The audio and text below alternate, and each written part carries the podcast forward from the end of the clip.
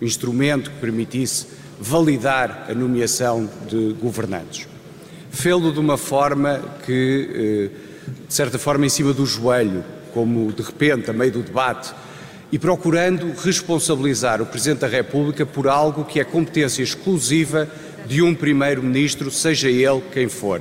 Nomear ministros e secretários de Estado é uma competência exclusiva do Primeiro-Ministro. O Sr. Presidente da República, aliás, em dois minutos deu uma aula de Direito Constitucional que até eu, que sou economista, consegui perceber. Nós estamos, obviamente, disponíveis, com tempo, com seriedade, para discutir esse assunto. O que ele não pode é ser trazido no meio de uma crise governativa como fuga para aquilo que são as responsabilidades de Vossa Excelência. Mas deixe-me fazer duas perguntas sobre esse sistema que propôs ao Sr. Presidente da República. Primeiro, está disponível para divulgar quais eram as condições e o funcionamento desse sistema? Segundo, vai apresentar uma outra solução? Muito obrigado.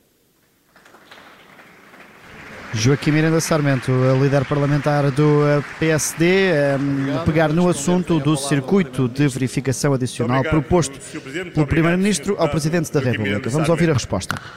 Efetivamente, quando os problemas surgem, nós temos que encontrar soluções.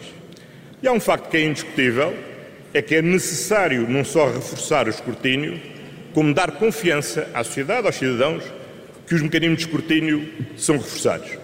Eu tive a oportunidade de falar ao Sr. Presidente da República sobre o tema, antes de falar aqui na Assembleia da República. Tive a oportunidade de escrever ao Sr. Presidente da República propondo uma solução.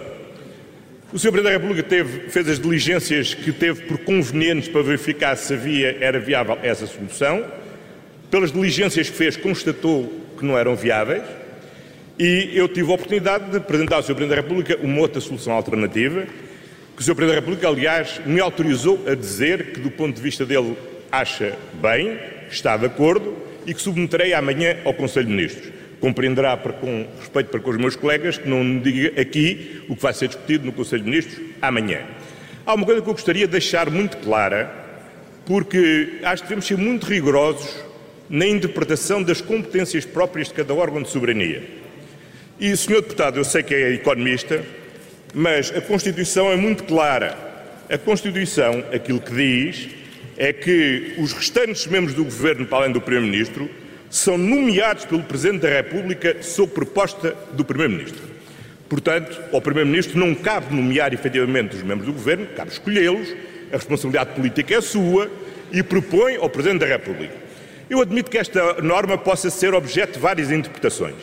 E para que não haja qualquer equívoco, e tendo nós a vantagem do atual Presidente da República ser um ilustre constitucionalista, eu sempre que posso socorro-me e convirjo com a opinião que o constitucionalista produziu sobre a matéria.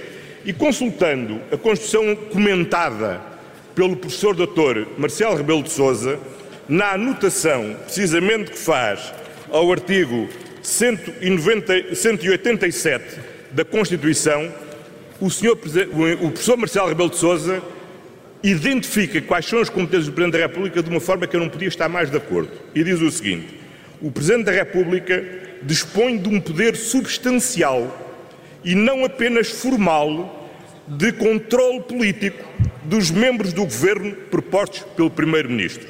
Eu tenho muito cuidado sempre em procurar não beliscar as competências dos outros órgãos de soberania e é por isso que entendi que a competência não podia ser gerida por mim como bem entendesse, mas eu devia fazer em diálogo institucional com o Sr. Presidente da República, como sempre temos feito ao longo destes sete anos, aliás, com grandes frutos para o país. Muito obrigado.